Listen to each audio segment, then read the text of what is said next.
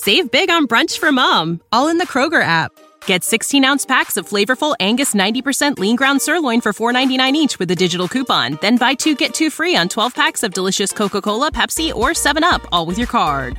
Shop these deals at your local Kroger today or tap the screen now to download the Kroger app to save big today. Kroger, fresh for everyone. Prices and product availability subject to change. Restrictions apply. See site for details. Live from Estopan All In.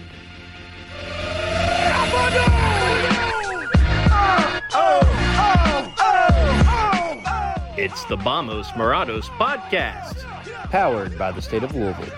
Welcome, ladies and gentlemen, to another episode of the Vamos Morados podcast. This is going to be our racing recap special. We didn't name it beforehand. I just kind of came up with that on the fly. My name's Benton. You got Zach here as well. And we got a few special guests. Who wants to start us off? Special guest. Don't be shy. I think All you right, should I'll- call us. All right. I was like, I can step up and go if that's fine. I'm Casey Whitfield. So happy to be here.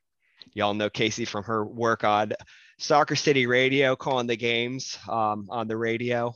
Fantastic work. I'm glad uh, we were able to get her booked and joining us today talking about racing. Bekki, I heard you chime in as well. Say hi yeah, to I'm. I'm Bekki Morgan. I cover racing for uh, Beautiful Game Network. Last but not least, we got us a new special guest. Tom, I don't believe you've been on a podcast before. Introduce yourself. No, this is my first time on a podcast, and uh, I am Tom Benson. I am a Racing Louisville su- super fan, and um, just really excited to be on here and uh, talk about my favorite team racing. If I'm not mistaken, you're quite active in the in the Lavender Legion, Legion chat, providing a, quite a bit of comedic relief.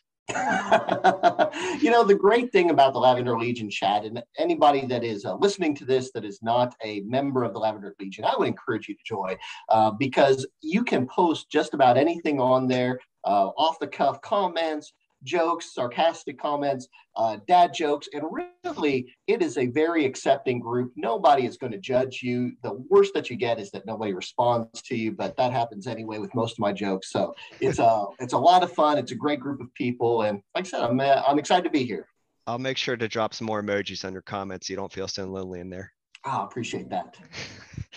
All right, well, let's get right to it. The purpose of today is we want to go ahead and we want to take a look in the rearview mirror and just kind of fully capture season one of Racing Louisville. What went well, what didn't, what met expectations, what didn't. Obviously, there were uh, there's quite a bit to talk about. It was it was an eventful season, but some stuff happened this year. some, some stuff happened for sure. So why don't we go ahead um, around the horn? We can go in the same order. You guys introduce yourselves, and I want to get you guys just kind of initial thoughts overall on racing season. And why don't you guys assign a letter grade to it? How you guys think it went holistically? So the teacher and me had really fun thinking about what letter grade to give them because I mean it's always fun giving grades. But I would give racing a B for this season, and the reason I would give a B is because I overall think it was a really great season. I, they really exceeded some expectations that I had for the inaugural season, but then there were some few slip ups, some lulls there in the middle of the season where you know I was beginning to question like it, are we going to be able to get out of this slump? Are we going to win another game? Are we going to even be able to put something together? And then at the end, they really turned it back on and finished strong. And so I, I couldn't give it an A, but I think a B, a solid B, is what I would give racing this season. Yeah, I, I, uh, I would give the same grade, honestly. And I tried to think about this through a bunch of different metrics. And honestly, with everything they went through with the league, with the coaching change and everything like that, on top of, you know, having a harder expansion draft than the current teams are are having in terms of having accessible starters.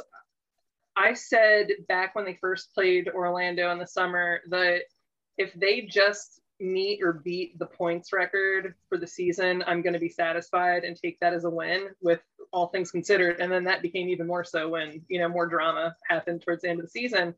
And they they did that and they exceeded that. Um, even though they didn't get the, you know, beat the win percentage, you know, Orlando beat them by like half a percentage point or something like that. I, I still think that all things considered, they did well and they especially came together really well at the end and ended the season on an upswing as opposed to just, you know, falling. So I, I don't think you can give them really anything but a B, honestly. And you're setting Tom up for failure if he doesn't pick a B. yeah, I know. I know the pressure's on, and I'll, I'll uh, recap a little bit of what, what Casey and Bekki said. And, and, you know, this was my first season following the NWSL. And one thing that really was evident to me week in and week out is that this is just a goddamn tough league. I mean, it's amazing. The players week in and week out are awesome. There are no easy games. You go to just about any other professional league, uh, NFL, NBA, WNBA. There's some weeks where you're like, uh, you, you expect to get a win because the, the competition isn't so great. That's not the case this time. And, you know, so I would say that, that, you know, as, as Casey said, looking back on this season, I'm giving them an A. I mean, like Bekki had mentioned, uh, that the the points total that is not a small thing.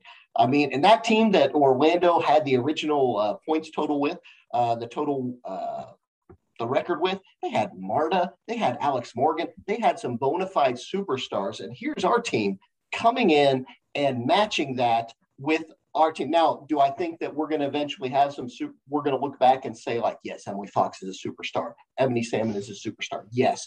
But as an unknown quantity coming into this league, God, I think we were going to get, I think we're an A, but you cannot, you know, we can't look past he who must not be named, the former coach. And that was an, an unforced error with the team. And I would say the results on the field, I would look to give this team an A. Um, but when you look at the organization as a whole, uh, I think that the, the you know the, the, the coaching change midseason drops us down to a B. It's a great grade, uh, something to be proud of. Um, so I end up going five minutes to agree with Bekki and Casey.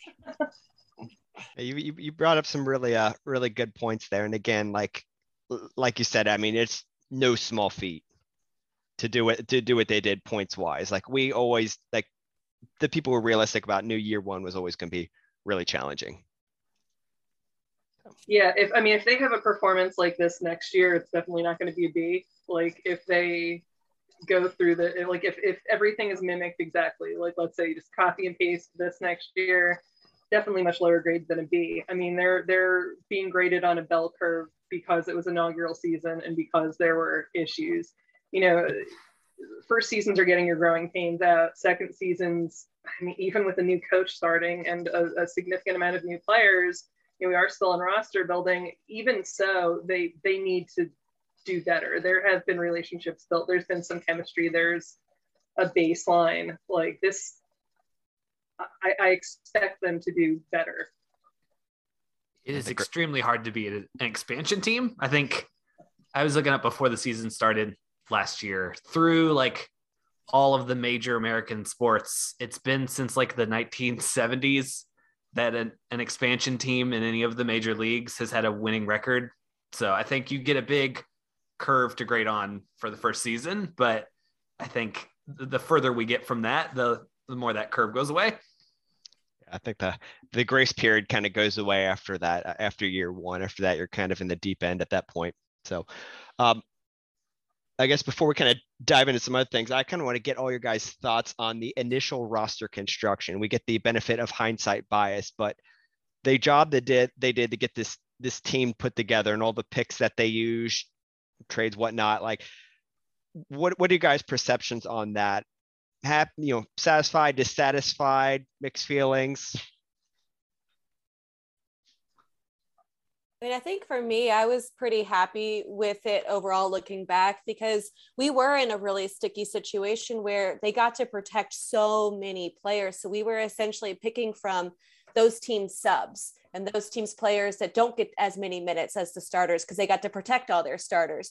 So it's really, really tough to be able to pick a top tier roster when you picking from people's subs and the players that they might not want. And so I think giving those circumstances, I'm very pleased with the players that we did pick up. I think they were hardworking. They had a lot of heart. They knew what was expected of them and really wanted to prove something and prove that they belonged in this league. And so overall, we did the best with what we had. Yeah, I agree with with everything Casey says. I for the most part, I would say that we did a very good job. I mean, there were some stupendous picks like Cece Kizer. Um, I, mean, I'm an unapologetic Fox fan. I know a lot of people are now saying, "Well, we should have gotten Trinity Rodman," and then you know that's we everything would have been better. But uh, Fox is what we needed and who we needed in a defensive position more than anything she was able to come out as a solid player and play like a pro immediately. And that was not known that Trinity Rodman would be able to do that because she had only played at like high school and youth club levels. So I think we did a great job in a lot of ways, but I also think that we really blew some things, honestly. I mean, I Christen Press worked out really well, and I think that was a smart pick. I think Tobin Heath has been proven to be an absolute dud because people know she won't play many places. And so you can't trade someone who won't play many places, right? So I, I, hope something will still work out there. I would love nothing more than to be proven wrong, but I, I think overall they did a, a, really, really, really excellent job, and that they targeted on and, and got the, you know, the right mindset, personality, kind of blue collar, prove themselves players. But I, I do think like my goodness if we hadn't gotten tobin heath and we had gotten like lucy or salem or you know one of the other portland bench players I mean, maybe there were issues with them coming here. I'd obviously have all the background information but that would have just deepened us so much more significantly in ways that i think could have been helpful. So with a few exceptions i think we did a very good job. So the expansion draft is tough right because there are all kinds of conversations that are taking place behind the scenes between players and their agents and who wants to move and who doesn't want to move that we're not really privy to. You know, we look at a, a pick like uh, Alana Ford. Bekki, did I get that one right? Uh, Alana um, Ford it's not. It's Alana Kennedy. You mixed them together. Oh, I'm sorry. I'm sorry. I apologize. I apologize. It merged She's, into one. Yeah. One so super a, Australian player. Yeah. Wow. We should have taken her. Um, you look at somebody like that, whereas you know, from a layman's point of view, I'm like, well, that's a wasted pick. Um, that's somebody that doesn't want to play for us. We're trying to be too cute. We're trying to be too clever by half and it doesn't pan out. But then you kind of hear through the grapevine that no, she really wanted to come, and there were some issues with the visas and and things like that that that came through. Now, so I kind of, eh, you know, we talk about grading the team on the curve. I think that the expansion draft, eh, it's almost a little bit like you know, in uh, JOC we trust that we just need to have faith that they were respecting those wishes that um, you know, for players that we may look at and say, why did you pick that player? Why did you not pick that player? That there were some things going on behind the scenes that, for great reasons, we didn't know about. But I will give them, I, I will say that that by and large, I'm super fired up with the players we got for two reasons. Number one, now I went to Oklahoma State, so I am a huge uh, Adrianna Franch fan. I'm like, she's the greatest uh, soccer player ever to come out of our school. She was available. Why did we not draft her? Well, we drafted Michelle Betos, who ended up just playing a tremendous part in building the culture, setting the foundation for this team going forward. Now, we may talk about her a little bit later, but I think she was just unqualified, a fantastic pick. And then, oh my gosh, Cece Kizer, what a revelation she was. I mean, uh, that's a player that nobody, I think, really thought, uh, wow, she's going to make an impact. And she came in here and she, it didn't matter where we put her. If we would have put her at goalie, she would have scored goals. She was fantastic. She took the opportunity that we gave her and she ran with it. So I look at Betos, I look at uh, Cece Kizer, and I say, you know what? We got some quality starters out of this expansion draft. You know, and I'm I'm not going to I'm not going to criticize them for being too clever with some of their you know expansion picks. I'm going to be happy with with who we've got and and and uh, keep moving forward. Yeah, I've, I always like the idea of us building the stars of tomorrow rather than just in- inheriting the big names. So in some way, I think I'm probably the minority here. I was kind of kind of happy we didn't have any mega names come here and, and, overshadow the rest of the team. I don't think they would have done that intentionally, but just their presence would have been like that. And I and I just I don't know. I like the idea of that, but I understand why the team might want to wanted some of those other names to to have made a, an appearance on the team.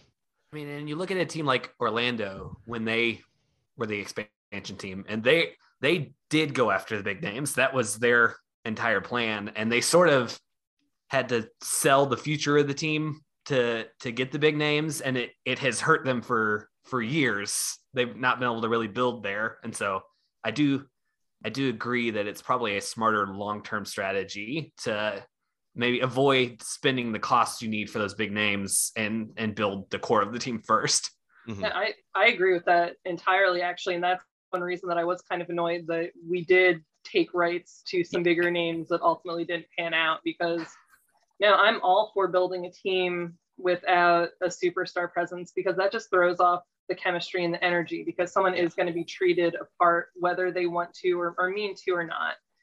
Um, you know, if you're an Alex Morgan, you're just at a different level. If you're a Megan Rapinoe, you're just at a different level. And that is absolutely no shade on them. Um, but you want a team. I mean, I think that the smartest thing they did that every single player I've interviewed has said ad nauseum um, you know, even ones that have had some criticisms of the club, is that they love their fellow teammates and that they were selected to have very similar personalities and that they all are the same age. And that has helped so much. You know, there's a few outliers, but for the most part, they're at the same age, they're the same time of their lives, they're at the same time of their careers, and that has really helped them bond very quickly. And so that that was very smart what I think to build on that too, when you bring in that core, you're able to establish the team values, what you want that team to be, the focus for the team. Whereas if you have a superstar coming in, you're not going to be able to build that core like we were able to. Now, if a superstar comes in, this is who we are, this is how we play, this is what you need to fit, not be over here doing your own thing. I think now they have to fit the mold that we've created.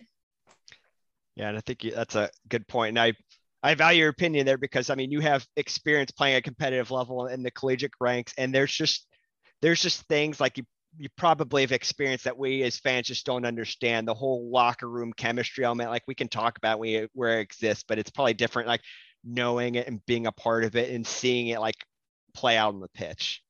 Oh, 100%. And, you know, we have, I have played on teams where we have had those superstar players that have stood out. And, you know, it does create a little bit of issues in the locker room. I had a player who played above me and I was teaching her how to play and how to do what the coach wanted her to do. So instead of playing me, the coach wanted to play her because she had the bigger name.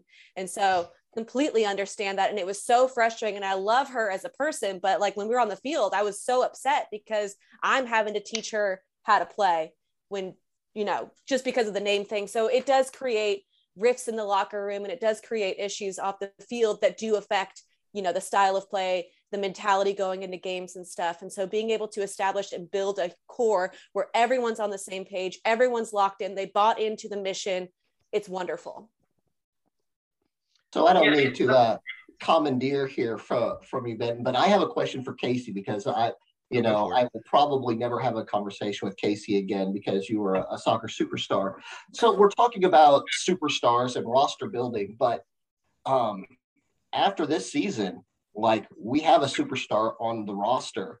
Uh, I call her the franchise, franchise Emily Fox. Um, I think we all saw her develop a ton this last season. Uh, at the beginning of the season, typical rookie, a little, uh, I don't want to say uh, unsure, but maybe not as much confidence as she showed at the end of the season, but just talent. To, I mean, just incredible amount of talent. Uh, I think that we'll see her assert herself to the extent that her talent allows her, which, like I said, I think she's the franchise of this team. So, my question to you would be you know, we've built this great chemistry in the locker room, um, which has been very, as, as Ben said, very blue collar. How does that locker room react to the emergence of a superstar like we have on this roster? Well, I think Emily Fox is a really special player, not just in her ability on the field, but just in her mentality and her work ethic. She has completely busted her butt this entire season, played any position that they needed. And so she's a little bit different than other US national, like current US national team players. Now, will she become maybe like those players that are a little stuck up? Maybe. I don't know. It's hard to tell. But I think her mentality is that her work ethic is the top priority. She's going to go out there and bust her butt every single game. And so I think the difference is she's already bought into this team mentality. She's already a part of this group. She has earned the respect of the players and she respects her teammates too. And so I hope she emerges as a star. And I think as she does, her teammates are only going to support her and help build her up. And I don't see her becoming too cocky or too all up in her head that I'm this great player. Everyone needs to bow down to me. I think she's a great blue collar, work hard, workhorse, going to go in, do what the team needs, and give it her best effort every time. Do you, do you think that she's like, I mean, obviously, probably going to become a, a relatively big name. Do you think she is going to develop like a leadership capacity where she might be wearing the captain's armband? See, that I don't know because the best player doesn't have to be the captain on the team. And I think that's where some people get right. confused. Sometimes the best player isn't the best leader and they mm. lead through their actions. And you need somebody like Michelle Betos or Savannah McCaskill who have a little more voice presence out there than somebody like Emily Fox. Do I think maybe it could happen? Potentially. I don't know her personally. So it's hard to know how she is as a person. Is she a big leader? How was she you know, at North Carolina, was she one of the leaders there or did they have other leaders on the field? So I'm I think she's going to be more of a player that leads through actions and maybe not necessarily a captain. I think that there are other members of the team who would be a little mm-hmm. bit more of a leader captain wise than maybe Emily Fox. That's fair. Captain or not, she's the franchise. Franchise yes. Fox. Get her on a billboard. Get her yeah. on a billboard. Come on, yes. All right. Or at the um, very least, report on it when she's player of the game for the national team. I'll tell you, like I'm sitting here waiting to buy a car for whoever, whatever dealership has her as uh, their spokesperson. Come buy a Toyota, get an autograph for Emily Fox. Like I'm, I'm, I'm. My credit's good. Come on, guys. Sign her up as a sponsor. Man, don't get me started on the whole like the journalism piece and the, and the coverage of, of the teams. You know, I, I mean, obviously got a lot of attention and, and, and I was excited for her, but there were other, other players too, and a lot of other good things happening. And it's just overall disappointed on that front. There was some good reporting, but there's other outlets that, uh, so I'm going to get off my soapbox there. No, I'm here I, to I get, I get, fire, I get fired started, up on that ben. topic. Yeah, I get fired up on that topic. Let's pivot. Zach, I believe we went to cover some uh, some superlatives did you wanna you wanna kick us off? Yeah. Okay. So let's uh let's build up. Let's let's save the big one for last. So I, I think who was who was everyone's most improved player over the course of the season? Who who do you think improved their play either from last year or over the course of this year the most? Oh, I, I, here. I definitely think it's Freja Olofsson because she had never played as a six in her entire career, and then suddenly came in and played as a six uh, after being an eight the whole time, and had to adjust to that on the fly as a regular starter. And I think that she did a great job with that, and I, I think there's no question in my mind that she's the most improved because of that. I 1000% agree with you. Freja, Freja, Freja Olofsson at the beginning. And you could see how she was calculating her thoughts and her passes and her touches out on the field, and it slowed her down. And I was like, why are they playing her here? This is not like there are other, we have to have other players that could play here for this player instead of Freja. But as the season went on, you felt her get more comfortable. You saw her ease into the game a little bit more. She got out of her head and she was like a totally new player at the end of the season. And it's been so fun to watch her journey throughout this season, but she is by far the most improved player on the team. So, Casey, you 1000% agreed with Bekki, and I am going to 1000% disagree with both of you. And this is no disrespect to Freja. Um, I've told the story before that, uh, you know, I'm a season ticket holder. I love it. And Freja when she walks from the tunnel onto the field, she looks like an MMA fighter. She has such intensity. She's like moving her neck from back to fo- back and forth. She looks tough. She looks like she's going to tear someone's head off. I saw her and I I turned to my wife and I said, if we ever see her in public in Louisville, I'm not going to ask her for a selfie. She is tremendous. In my brain, I call her the Terminator. She is awesome. Nothing but love for Freja Olofsson. But for me, the most improved player is the franchise. I mean, you go from somebody that started off as a rookie that was feeling out the game, maybe, you know, had, I don't want to say, put it on her to say like there were confidence issues, but, you know, can I play in this league, the toughest league in the world? Am I good enough? You know, showed a ton of respect to players that um, that maybe didn't deserve as much respect as she showed them. And towards the end of the year, I mean, you just watched her grow, and you turn you went from somebody that was a solid player, somebody that would start in any team uh, in the NWSL at, at the beginning of the season, to somebody that at the end of the season was just an utter superstar that other teams needed to game plan against, that shut down one fourth of the field. When she, uh, when she, I know that we had talked about earlier on, like what was your favorite part of the, you know, what was something, uh, a highlight of the year? I got to tell you, you know, there, and I'll tell you my moment in a second, but I got to tell you, it, for me, it was every every game that just at some point randomly, when she took off with the ball upfield, she put every single midfielder that she saw uh, on defense on in on skates, and she went past them like they were standing still. And it was just a joy to watch. So, I mean, am I biased? Like a hundred percent. But for me, just Fox grow. I mean, most improved player. Um, I would say for me by not by far. Uh, no disrespect to Freja the Terminator Olofsson, but but I loved watching her improve this year. Tom, can I just say I admire your commitment to trying to make the franchise happen on this podcast. I think we haven't we haven't started enough nicknames this year. I'm, Tom is going to do them this. He's going to make one for every single player by the end of this podcast you know, I appreciate that. You know what, Zach? Thanks for uh, thanks for acknowledging that. I feel as though uh, I think it's going to take off. I mean, franchise Fox. I had emailed uh, Bekki uh, before this, and I said like, "Hey, um, her last name is Fox. Maybe Special FX." And Bekki was like, "No, Tom, that's horrible. Don't do that." So, you know, I feel that the franchise works. You've got a little alliteration there and uh, it makes sense. Her talent uh, deserves it. So, but I thanks. Yeah, let's let's make it happen. Franchise uh, Fox. We'll, we'll, get it. We'll get it trending on Twitter or something. I know we've already mentioned her, but I'll just throw out there since uh, she didn't get named. I, if I were picking this one, I think Cece is probably mine, and I, I think she had a great season from start to finish. So I don't think it was necessarily improvement over the course of the season, but I think if you compare this year to last year, she's taken a, a huge leap. Um, and and yeah, I think she had a, a great year. Um, so I guess a, an, another superlative for everybody.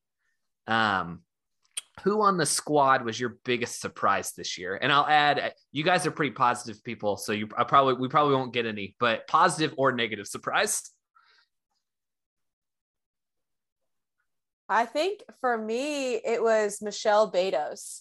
Um, when they drafted her, I thought they were going to different direction with the goalkeeper, but I was like, oh, you know, she has experience. She's a little bit older. I bet they're just trying to bring in somebody to kind of help, you know, get a young keeper and help her grow so that way they can be the starter. But I never expected the performance from Michelle Betos that we got. She she was absolutely incredible this season and was so reliable back there. I think she was my biggest surprise just with how talented she is and how hard she worked and some of the saves that she made were just unreal.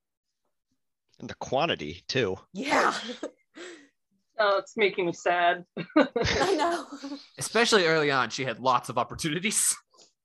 I not not to riff on that completely, but I actually I, I think that's a great answer, and I, I actually have to say Katie Lund was kind of my biggest surprise because I mean, I guess I have two players, Katie Lund and Cece Kizer, because who really expected in that first game? I certainly didn't that racing would come out in the Challenge Cup, score the first goal, and I didn't expect it to be Cece Kizer, maybe Yuki or, or Savannah or someone like that. So that was a huge surprise to me. And then she maintained that level and, and did really well throughout the whole thing. But Katie Lund completely unproven, had never gotten professional minutes, and then has that absolutely bananas women's cup final against Bayern. I mean, not against like a random team, like a, a, major Champions League team. And that wasn't a fluke because every other time she played and started, she did incredibly well. So, I mean, she is another player who just kind of came right in and was pro ready. I mean, yes, she did have a season of practicing and everything, or whatever 2020 was in NWSL with the Spirit. I mean, she wasn't a rookie but for a keeper getting her first professional minutes, her confidence and her immediate command and power there. Like she's not just shrinking back there, she's clearly talking to players and communicating and doing stuff. And so I, I think that really surprised me. Oh man. Um, you're is... gonna say it's, it's Emily Fox, aren't you? Franchise was just awesome, but this is such a tough question because you know one of the one of the things that we all enjoyed this year is that each player was their own surprise. I mean, as each of you were talking, I'm going through my head and I'm like, Gemma Bonner was awesome. I didn't know anything about her, and now I'm like, I love her. Uh, Freja was fantastic. Um, but I keep going back to a time what before the very first game. I'm standing in line for the security, and behind me there were some uh, some older adults, and they were rocking some Ole Miss, and they could not have been talking more loudly about their daughter on this team, and they were talking about our daughter's playing, and and and in my brain I'm thinking, okay, I think that's Cece Kizer, but I'm not sure, and I knew who she was, but I.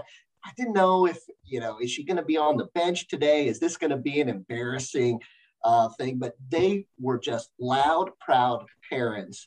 And our daughter's playing, and we went to Ole Miss, and we're up for the game. And then for her to score that very first goal, I was like, oh, I should have said something to those parents because their daughter is awesome. You look at Cece Kizer, and she looks like a stiff wind would blow her down. You put her on a field, and it doesn't matter how many elbows she gets in her back. It doesn't matter how many people kick her in the shins. It doesn't matter how many weak tackles or hard tackles or illegal tackles. You're not getting her off the ball. She's a revelation this year, and she was so awesome to watch. Um, I didn't expect it from her. You don't look at her. I didn't know anything. I was like, oh, Houston uh, made her available, and Houston's average. Um, so how you know what do you expect? But she played great. Cece Kizer was just so much fun this year. It didn't matter where we played her; she was scoring goals. When our offense was completely anemic, she would make a run. She would make that through. She would make that that pass, that through ball that that gave us the opportunity. Um, I mean like seriously to um, the folks on this call and you know whoever's listening it's like my big fear is that she's not protected. Because we know like franchise is going to get protected you know? Katie Lund probably going to get protected. Like they got to protect her. Like we can't she is an in her prime nwsl there aren't many of those around not many on this team. We got to keep her. So uh, she was my most improved or my biggest surprise this year and i'm hoping hoping hoping that we see her uh, in the purple, in the lilies for years and years to come. She uh, she certainly immortalized herself, get, earning that first goal. She'll be ever uh, she'll forever be a trivia fact within racing uh, racing culture for that one. And I feel like I should mention uh, when we were talking before, we talked about how the team doesn't have any superstars yet, and and I want to mention because it relates to my biggest surprise and because she is the type of person that would hunt me down on Twitter and call me out for for not mentioning it. There is a superstar on the team uh because they signed Nadia Nadim mid-year and that was like my big surprise for the year. I, oh, I think amen. I was amen. not expecting a player uh, of that caliber with that big of name recognition to to just sign with the team straight up mid season. Um, and I think while she was healthy this year, she was incredible. And on top of that she's very like committed to the team to the project. Like she wants like to see it through. And i think that's a really cool thing as well. It's one thing for a for a big name to come but for them to want to stick around even through the adversity and and help make things better like that's that's pretty cool. Protect me or don't protect me i ain't leaving.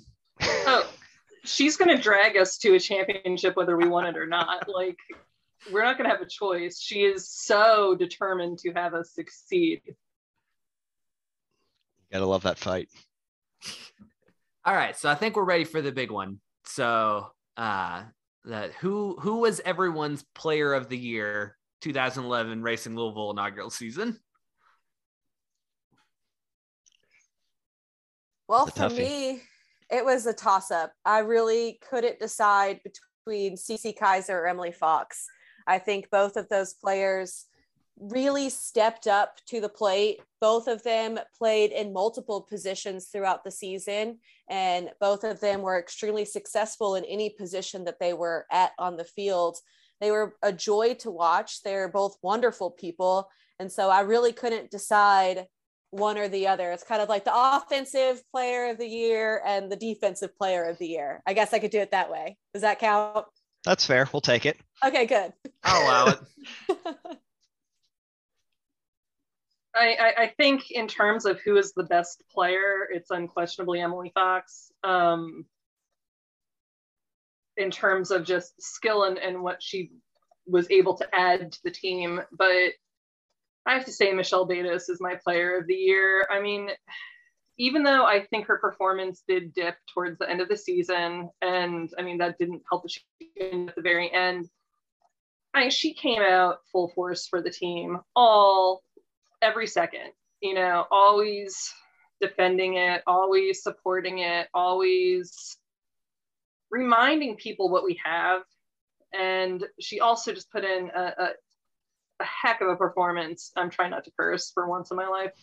A, a really incredible performance in in the net. Um, I do understand the decision to move on to Katie Lund, and I, I do actually think it was the right decision. But for what Michelle gave us in that first year. It was exactly what we needed. It was the veteran presence we needed, and everything Casey said earlier about her. That I, I there's no one else that I can give Player of the Year to beyond besides Michelle Betos. She pretty much single-handedly dragged the team through that first third of the season. Oh my god, can you imagine how bad it would have been if we didn't get those saves? We would have had like a goal differential of like negative 30. Yeah, it would have been something. math is really hard. That's uh, that's tough. I, boy, I, I go back and forth because um, my first thought, and um, uh, you know, shout out to uh, Michael Shaw, FloridaLeague.com. He wrote a season recap that was straight from my heart. You know, talking about the uh, Michelle Betos and the fact that you know when you are trying to grow a fan base when you're trying to establish something that there's a difference between a 2-1 loss a 1-0 loss and a 5-0 loss. And michelle betos was the reason for that. You know i look at uh, my wife who not a soccer fan who i dragged um, you know at the beginning as season ticket holder. And early on she could tell that there was something special going on with Michelle this year. Um, you know, when the news came out that that uh, you know we are parting ways, she's like, "Brickwall Betos is gone." I mean, she was special to this team this year. Um, now, two things can be true at the same time, even if they're tough. You know that uh, you know just like Bekki said that the the uh, you know the team decided that you know and we don't know whether it was going to be an open competition, whether they were going to focus on Katie going forward. Um, but I respect Michelle's a pro. She's a professional athlete. As much as we love her and we th- and and she's ours, and she will always have a special place in our heart.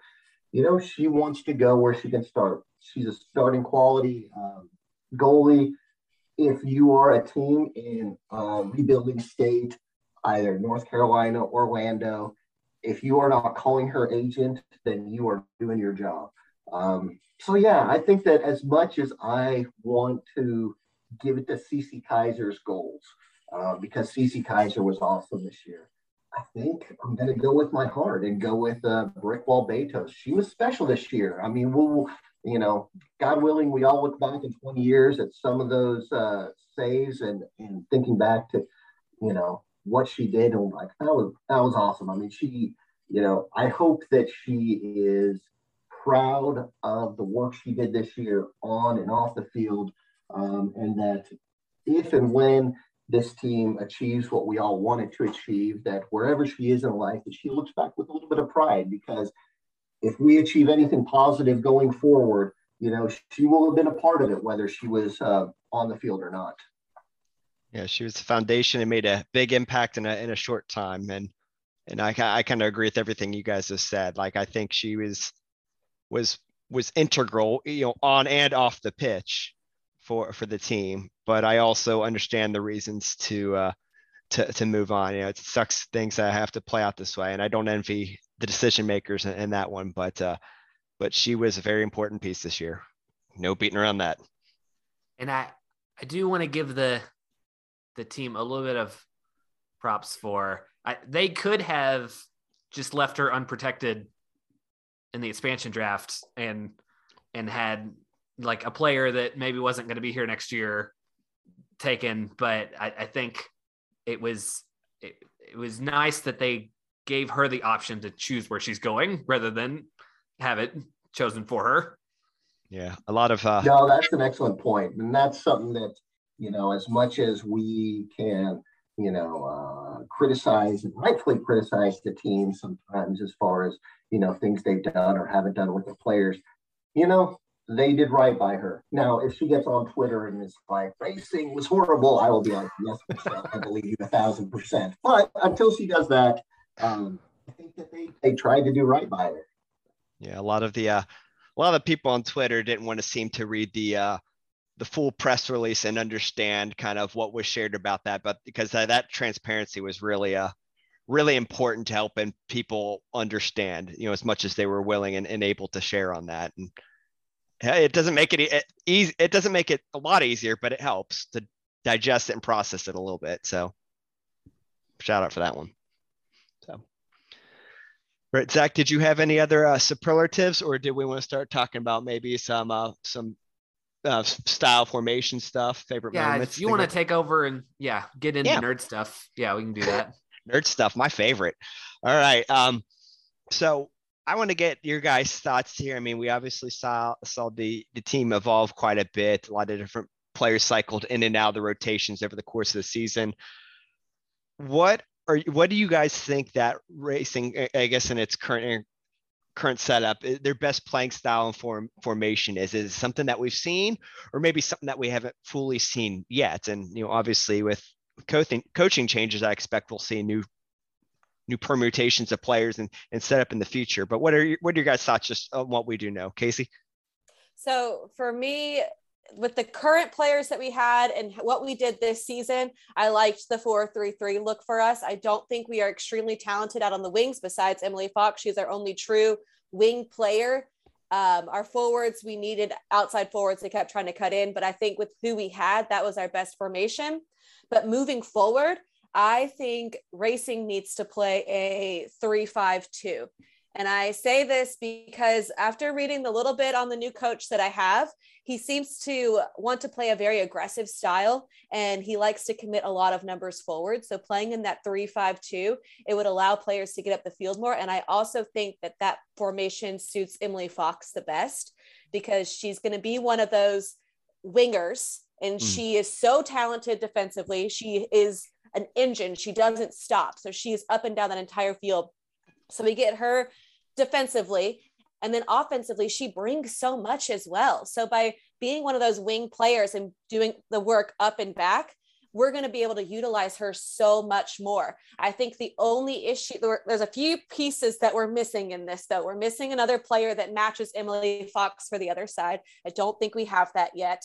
And we're missing um, two players to go alongside Gemma Bonner. I think Gemma Bonner is the one that sits in. I would put Addison Merrick in one of those if she's healthy, but I don't know about the other position there. And so I'm thinking moving forward as we look into the draft, those would be the type of players I'd be picking up is to be able to play that three five two, very aggressive, lots of numbers forward style.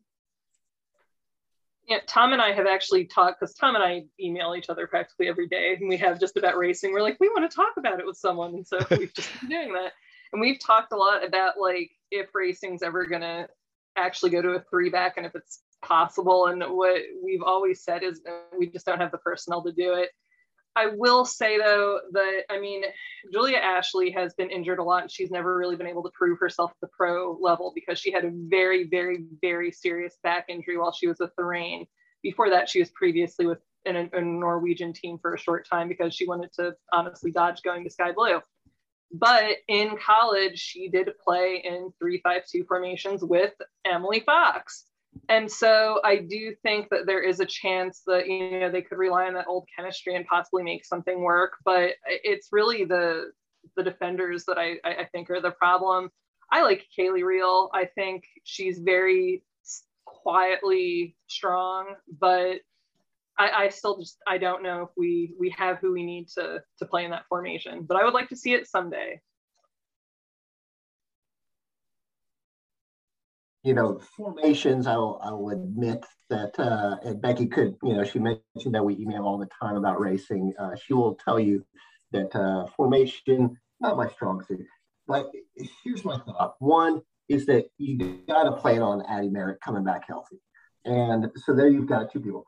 I love Kaleigh Riehl. She bodies up um, offensive, uh, you know, forwards coming into the box with just passion, and I love it you do not have an easy day when you play racing, and that's because Kaleigh Riehl has an elbow in your back, and it's awesome to watch. Here's my question, though, and I'll kind of put this out there to, to everybody.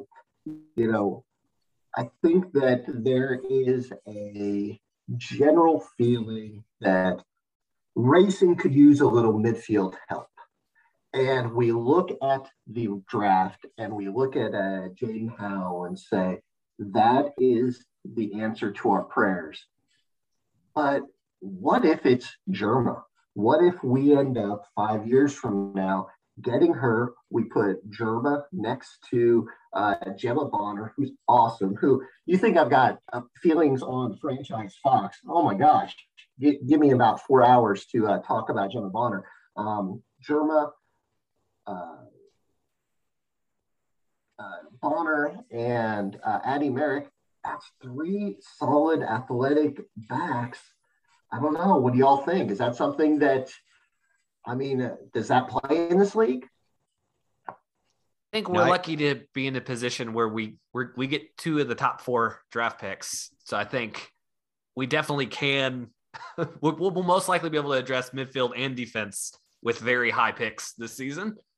Yeah, and I, you know, honestly, I kind of forgot about Addison Merrick and how like she, how integral she probably was going to be within the plans and how highly she thought of. And we really like, we really didn't get her at all. And you know, you you can play that what if game in your head, think like, how could the season have been different if if she was healthy? Like, what what could have happened? So it's going to be really exciting. I'm hoping that she comes back healthy and strong for next season, and that we get to really see her in action because, you know, we might you know that might uh, might add a little bit of revisionist history to to some of our perceptions on the on our inaugural roster construction like realizing how big a component is because i think there's probably some people that maybe that fully isn't clicked of and i'll put myself in that in that camp because i i, I still don't think i fully comprehend what she could or will bring to the table. She played so good in the like 60 minutes we got to see her this year yeah, it's such a small, yeah, such a small sample size. You know, who know that could have been just that could have been the basement. Could have just just all up from there. Yeah, she was coming back from a mate from a broken back during those minutes. So I mean, I think she has an incredibly high ceiling. I think she could really be incredible. Just knock on wood. She, I mean, there's a reason she was picked first, and we had like promo videos of her coming to the stadium for the first time. They thought she was going to be an absolutely critical part on this team, and I hope she will be in the future. So it's a shame. So, all right. Well, um, kind of kind of curious about this one. I want to hear what some your guys either favorite moments or moments were throughout the course of the season. I mean, I think you know, you know, while our you know we didn't obviously crush the league or anything, I still think there are a lot of really cool memorable moments that that came out of year one. Casey, what what sticks out to you? So my top three favorite moments I would have to say winning the Women's Cup. Obviously, that was absolutely incredible. It was such a fun environment. Never imagined that was going to happen. I was just happy, you know, that these teams were coming to play and I was going to get to watch them. I never imagined that racing would be the winner. So it was just like icing on the cake. Um, that knocking Orlando out of the playoffs is number two because Ooh. they had such a star studded you know, team, they came in like all cocky and everything, like they're the best, which with the players they should be. And then the fact that we just completely crushed them was incredible. And my number one moment though was when Emina scored against uh, Washington Spirit. It was the home opener for the season, and she was on that right side, cut it back, bent it in with her left foot.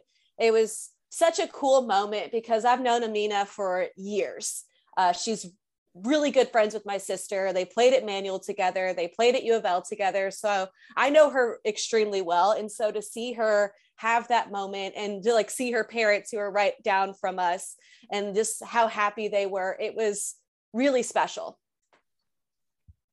It was a great goal. it was a, really it was a great goal. goal. It yeah. was. Bekki, what stands out to you? Oh, it's so hard to pick. Um, I mean, I think the the women's cup is is definitely one, but em- Ebony Salmon's first goal was was so incredible too. I mean, she barely even got on the field when she she scored not just a goal, like not just a gimme or anything like that, but I mean, she fought through those defenders with you know her cutback and and just that was just an incredible goal to watch happen in in front of you. So I, I thought that was just incredibly special. And I mean, the, the very first game, I've followed the NWSL for a very long time, and I've never been to a game before. I've never had the opportunity to attend one before.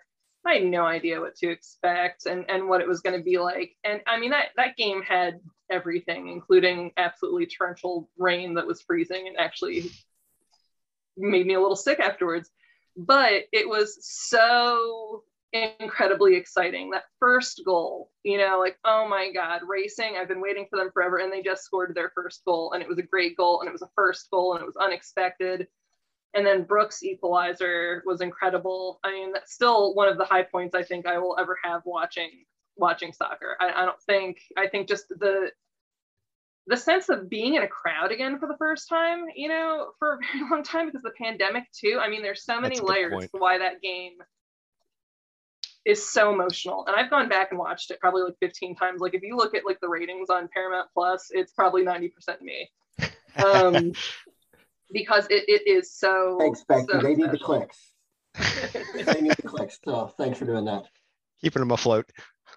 Yeah, and I those those are the, the things that really stick out to me besides the women's cup, because again, the women's cup was just so unexpected. But for a very small, small, small moment, that stuck out to me is during the Houston game where we just got killed at home and we lost four to zero or zero to four and it was everybody was just despondent afterwards. Like the players i'm in the front row they were all kind of near me. I mean they were like crying. They were so frustrated and angry and we basically lost our playoffs. Throughout that entire game Freja Olofsson was the only one who was going around and clapping and saying, Come on, racing, we got this. Like, we can do this. Come on, guys, let's go, let's go. And she kept the energy up and she never stopped cheering on her teammates.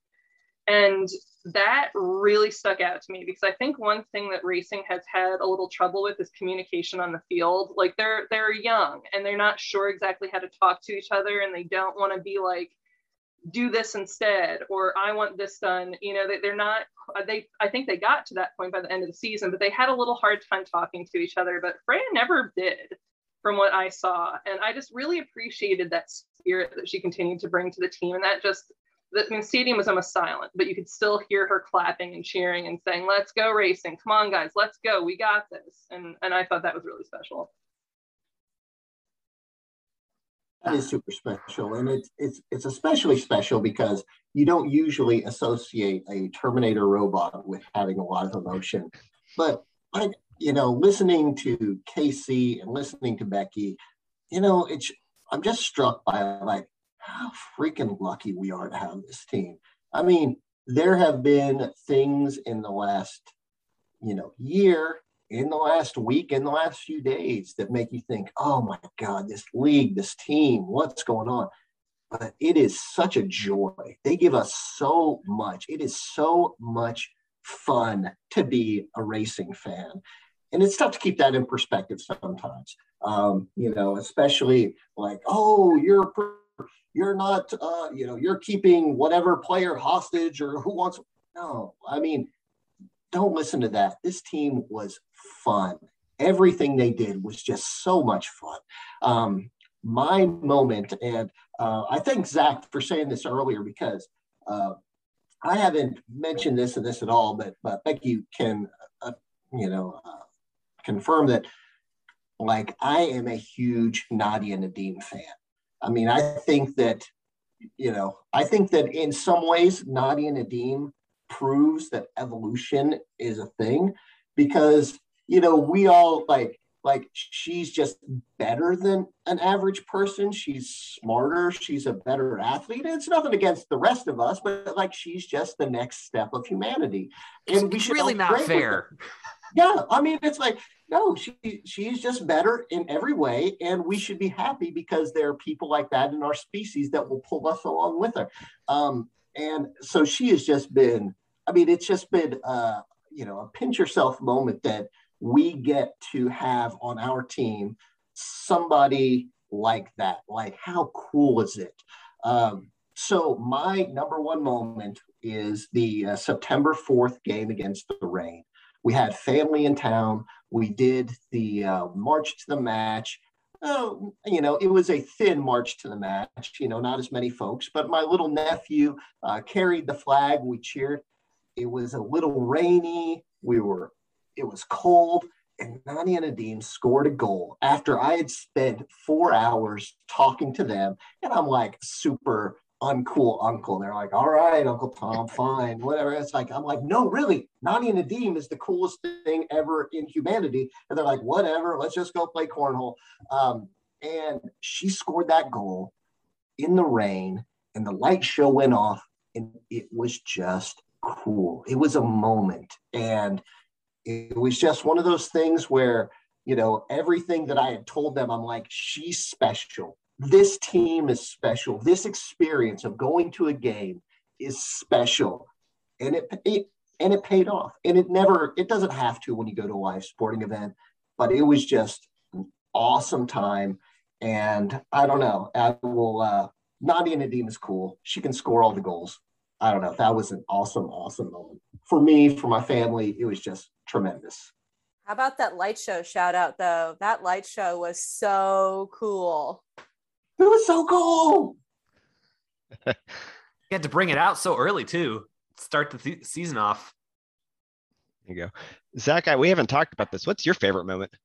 So I will mention uh, the what I want. What I was going to mention already got brought up, but it's Katie Lund making the save and then scoring the goal to in the women's cup.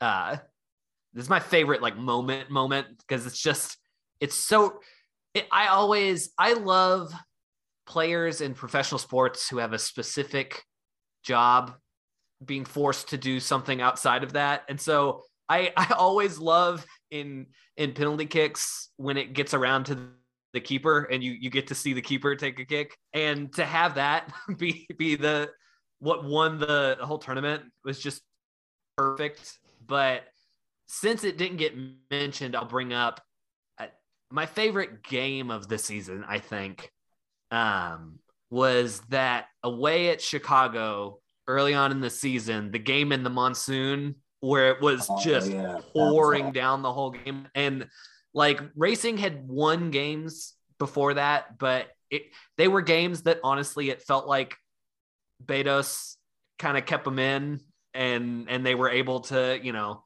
squeak out a win. But that that game away at the Chicago was the first time for me. It felt like the team just beat a team, like straight up was the better team from start to finish of that game. I think it's three nothing.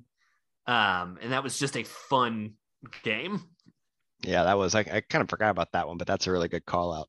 Um, my uh my moment, it's it's really obvious and it's really no brainer. It's when I got to meet Gorp during the season. Uh he was fun, it was awesome. No, but but seriously, my is that that first match, Bekki, you talked about it, Brooks equalizer there at at, at the end. Like I I don't say I was dejected, but it was kind of one of those things like it's like we're playing out the like the last like felt like a few seconds of that match. And I'm like, dang, we lost. Like that's that's that sucks. I mean, I had these thoughts all man. And then all of a sudden, the goal, and then the the light show that ensued because that's before they like really fine tune it. So it was like extra like prominent, and just the whole atmosphere and like all the other stuff you talked about, Bekki. Like you know, being actually being around people for the first time. It was like it was the like first match. It's just like what a like what a perfect moment. And I know I I I throw those uh, gifs out there of, of that moment whenever whenever I get the chance on, on Twitter because it's just so cool and it's still one of my my top moments in Lynn Family Stadium and it probably will stay up there for for quite a while.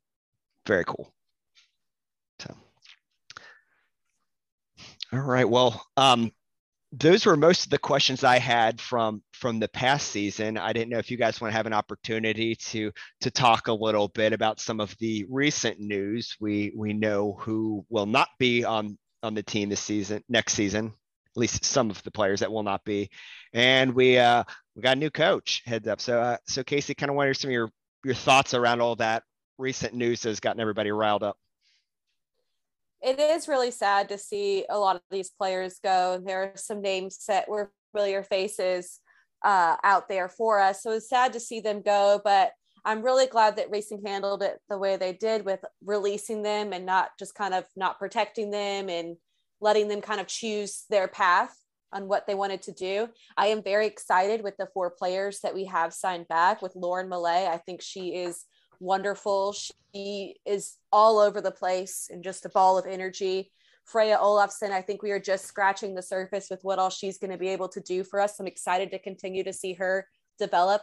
I love Taylor Otto. I think she is going to be a huge player for us. I think she could be that key defensive mid that we are needing, that we're missing. Absolutely love her. And then Savannah McCaskill, just the energizer bunny is what I call her because she just doesn't stop. She runs all over the entire field. So I'm excited to have her back and her leadership back with the coach. Don't know a whole lot about him, but from what I've read since getting off work to now, I've been pretty impressed. He has obviously um, had some great success. He likes to win. He's a, capable of winning in multiple different leagues on multiple continents. So it's cool to bring that here. Um, I think the style of play that he's going to want to play, which is aggressive style, committing more numbers forward, fits what I like to play. So I'm excited to see that because I'm very attacking minded. Don't really like defense that much. And if you knew me as a player, you knew I didn't like playing defense that much. It was like a running joke. So I'm really excited to have some more attacking style play. And the coolest part, though, is that the players were so involved in the selection process. I think the fact that they kind of got a say in who they wanted, they got to meet the coach beforehand, talk it out with him, and to see their excitement in the video that they posted, kind of announcing it, was really cool. So I am going to give them the benefit of the doubt, be extremely optimistic, and think it's going to be great. And I hope it's going to be great. I'm I'm glad that they've given us plenty of time to learn how to pronounce his name before the season actually starts. I literally Googled how to say it before this, and it was like Bjorka Grin or yep. something like yeah, that. And I was going to give somebody a award okay. for being the first one brave enough to try to pronounce it in their answer. Coach Kim. Well, I yeah. literally Googled it because I was like, well, normally like I get the the packet and it has the pronunciation guide and I'm able to kind of see how to do it. And I literally like when I write out you know the lineups i don't write how to their last name spelled i write how to say it. And sometimes i like make up my own way to say it like spelling wise and so i was like listening to the youtube video and i was like okay how is how am i supposed to write this down? But I, Bjorka Gran is what i got. I really enjoyed his little pronunciation tip video. I, I liked when anybody caught that online. I liked when all the players tried to say it at once Oh, and it was just like I don't blame them at all, but it was funny, and I and I appreciate it. We I wouldn't do any better. No, I I wouldn't either, and I I like him. I like what I've seen of him. I I could only sit in during the press conference. I couldn't actually participate in it because I was sneaking it during work. I hope no one at UK libraries listens to this and hears that. But um, yeah, I, I, he seems to have the right mindset. I when you need mealtime inspiration, it's worth shopping Kroger, where you'll find over 30,000 mouthwatering choices that excite your inner foodie. And no matter what tasty choice you make, you'll enjoy our everyday low prices, plus extra ways to save, like digital coupons worth over $600 each week. You can also save up to $1 off per gallon at the pump with fuel points. More savings and more inspiring flavors make shopping Kroger worth it every time. Kroger, fresh for everyone. Fuel restrictions apply. Save big on brunch for mom, all in the Kroger app. Get 16 ounce packs of flavorful Angus 90% lean ground sirloin for $4.99 each with a digital coupon. Then buy two get two free on 12 packs of delicious Coca Cola, Pepsi, or 7UP, all with your card. Shop these deals at your local Kroger today or tap the screen now to download the Kroger app to save big today. Kroger, fresh for everyone. Prices and product availability subject to change. Restrictions apply. See site for details.